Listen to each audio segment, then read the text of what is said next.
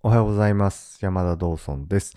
えー今日のですね、ウェイビレッジラジオのテーマは、金婚西野さんの絶対利益と相対利益の話が参考になったという話をしたいと思います。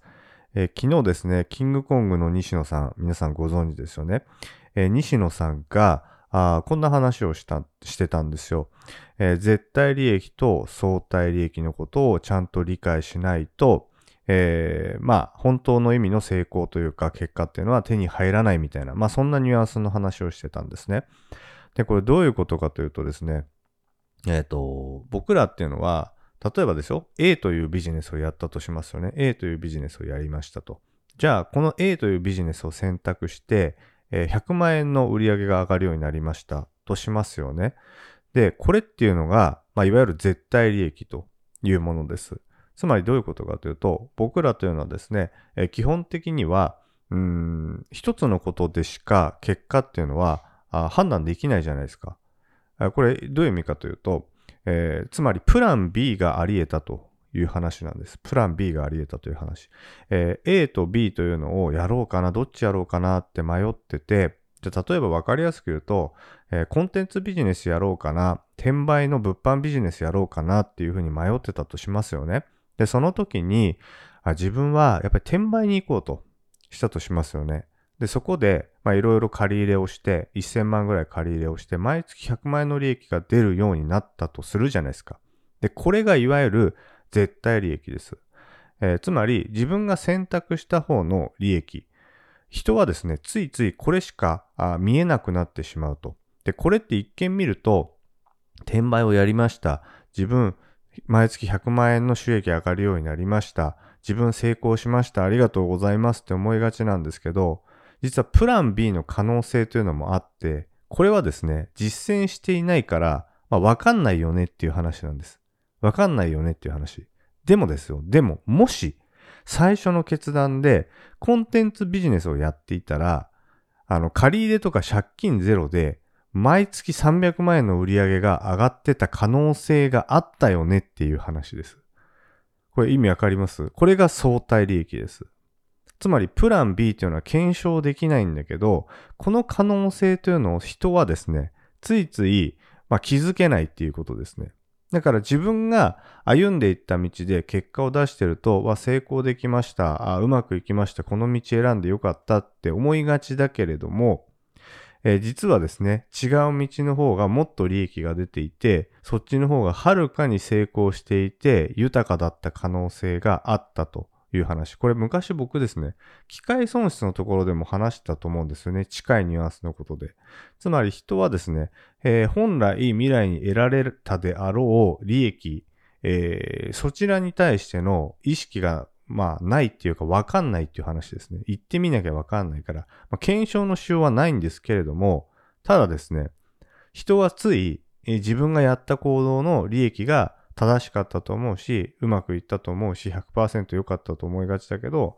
プラン B をもし選んでたら、もし300万円になってたんだったら、マイマイナス200万円のマイナスだよねっていう考え方です。もしプラン B を相対的に比較したときに300円、300万円もしコンテンツビジネスで売り上がる自分を将来作れてたんだとしたら、物販とか転売を選んで100万円毎月儲かったって言って成功したやろ、うまくいったって喜んでるけど、実はマイナス200万円の損失を出してるんだよっていう話です。こんなニュアンスのことを、まあ、西野さんが言ってて、いや、ほんとそうだなと思ったんですよね。人って自分が行った道、自分がやった道、自分が出した結果しか見えないんですけど、実は違う道とか違う選択をした時にもっともっと大きな結果や成功っていうのはあり得たかもしれないんですよね。で、これって何もですね、お金だけの話じゃないんですよ。お金だけの話じゃなくて、えー人生の豊かさとか幸せみたいなところとも関係してくる話だと思うんですね。利益っていうのは何もですね、お金だけの問題じゃなくて、えー例えば時間的余裕の利益だったりとか、あと、まあ、幸せとかですよね。そういうこと。うん。心の豊かさとか、こういうのも利益になるんですよ。僕がですね、なんで、まず今現在は一人でやってるのかというと、売上っていう観点から見ると、誰かとやったりとか人とやったりしたら、まあいいのは分かってるんですよ。分かってます。単純にお金というものをイコール利益というふうに見るのであれば、あもっともっとたくさんやれることあるの僕分かってるんですね。けど、自分の生き方とか、自分のライフスタイルとか、自分の幸せみたいなところを一つの利益というふうに見たときに、えー、今はまあ一人でやろうっていう選択が一つと、あとはずっと働かなければ収益が上がらないような仕組みっていうのは、まあ、避けたいとかそういういろんな理由があるんですよね。だから、よく、その、年商マウントとか取る人いるじゃないですか。年収マウントとかね。僕もそのビジネスの権威性のために売上いくら上げたみたいなことは使ったりはしますけれども、基本的にはあんまり年商とか年収とかっていうのって、その、なんていうんですかね。意味がないんですよね。意味がないって言うとちょっと語弊があるんですけど、どういうことかというと、結局でもどうやってあなた稼いでるんですかっていう話ですよ。例えば、いや、めちゃくちゃ労働してると。で、めちゃくちゃ働いてると。しかも、いつでもどこでも好きなように働けない状態で、えー、いくらいくら稼いでますと言われてもですね、僕からしたら、あ、そうなんだって感じなんですよ。僕はパソコン1台あれば、どこ行っても売り上げ上げられるし、自由にいつでも何でもできますっていう状態を作ってるんですよねっていう感覚があるんですね。だから僕はそういうのを全部ひっくるめて、利益だと思ってるので、だから単純なよく売り上げとか、その年商とかで僕は人を判断したり測ったりしないのは、まあ、まさにそういうところに意味があるということです。僕はですね、えっ、ー、と、まあ、あの、まあ、まとめますけど、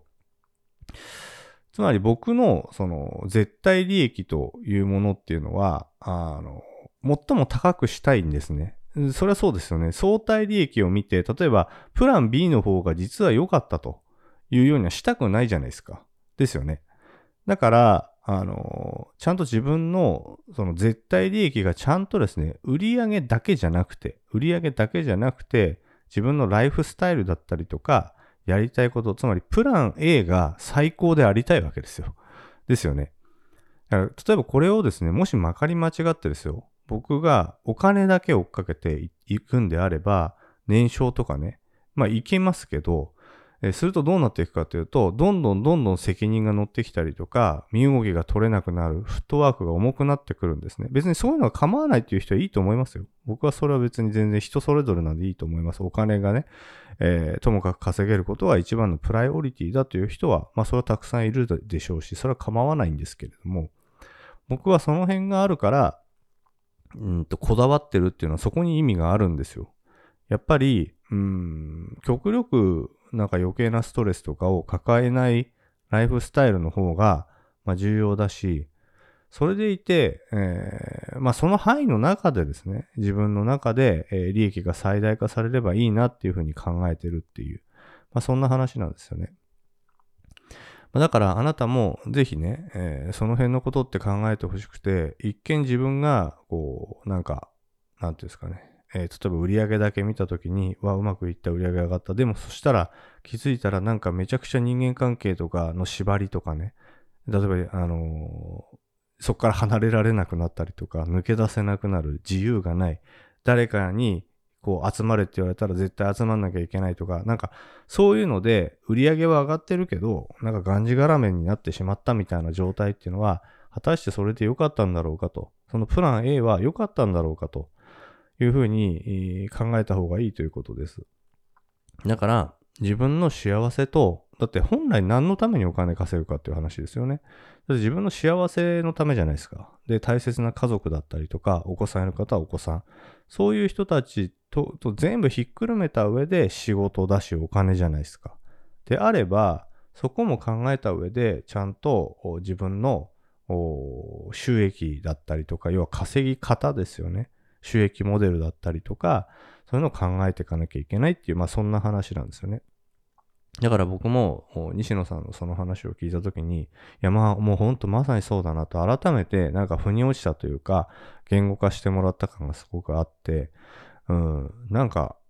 やっぱただただ売り上げとかを上げるように走っていくと、うーん、まあ、いいこともたくさんあるのは分かってるんですけど、僕ね、えー、その本当にお金持ちの人たちと一緒に仕事してた時に、えー、それなんか分かったんですよ。だからすげえ金持ってたんですね。もうとんでもないぐらい金持ってたのに、めちゃくちゃ不幸そうだったんですよ。本当に。あのー、もう、なんていうのかな。まあ、昨日の話とも通ずるんですけど、もう上を目指し続けていて、もう何億じゃ効かない、何十億じゃも効かない、もう何百億の世界に行ってで、めちゃくちゃ幸せそうじゃないんですね。もう本当に疲れてたし、もう顔なんか、もうやばかったです、もう。あの、多分、その、いろんなものを無理して負荷をかけて、ただ売り上げだけ追っかけてたてたんですね。で、その人は、まあ、最終的に、うんもうなんか、正直、なんかあれだけのお金持ちなのに、あんなに不幸な顔すんだっていうぐらい衝撃的でした。本当に。もうだって、何でも買えるぐらいお金持ってましたよ。本当に。もう、しかも普通の、ちょっとしたお金持ちじゃない、すげえ金持ちでした。めちゃくちゃ。で、一緒に働かしてもらったけど、なんかね、あのー、もういつ見ても疲れてるし、不幸そうな顔してるし、楽しそうじゃないんですよね。なんか。で、多分、うん、なんか、楽しみとかもあんのかなみたいな。いい服着てるし、いいブランド持ってました。現金も持ってたし、六本木ヒルズ住んだりとかすごかったけど、見てて、えー、なんか、こんなに不幸なんだっていうのがもう一緒にいて伝わってくるんですよね。だから、まあ、稼ぎ方とか、うん、ライフスタイルとか、そういうの全部バランスとってね、自分の幸せとか、そういうのをやらないと、これだけ大金持ってても、こんなに幸せそうじゃないんだってことを僕はまあ、知ったからですね、一緒にその方といて。で、うん、なんかいつもイライラしてましたね。だから、うん、稼ぐって何だろうとか、幸せって何だろうとか、その時すごい考えさせられて、だから僕は、うん、やっぱすごくこう、稼ぎ方だったりとかビジネスモデルにこだわこだわってるのは、まあ、それが理由があるんですよ。もちろんいっぱいね、お金って稼げたりとか、した方がいいかもしれないですよ。で、年商何億とか言うとかっこいいし、承認欲求も得られますよ。ね。男性だったら女性にもモテるかもしれない。けどですね、えー、もっともっと本質的なことがあると僕は思ってるから、そういうことの自分のですね、人生の幸福感とか大事なこととかに立脚して、えー、ビジネスモデルを組んだりとか、あと稼ぎ方をちゃんと構築していくっていうんですか。そういうのが僕はすごく大事かなというふうに思ってますね。それがまさに今回の銀行の西野さんの絶対利益と相対利益の話とも、まあ、すごく関係してくるなと思ったので、ちょっと共有させていただきました。はい、ということで今日は以上になります。最後までありがとうございます。えー、最後ちょっとご案内ありますけど、僕はですね、ウェイビレッジという企業準備コミュニティですね、ネット企業準備コミュニティをえーえー、運営しておりますね。で、そこで、えー、まあ、いわゆるビジネスマインドですね。まず今日みたいな話ですよ。考え方ですね。あとはビジネスモデルです。これめちゃくちゃ大事ですよ。これめちゃくちゃ大事。本当に昔以上に大事になってます。えっ、ー、と、なんでかっていうと、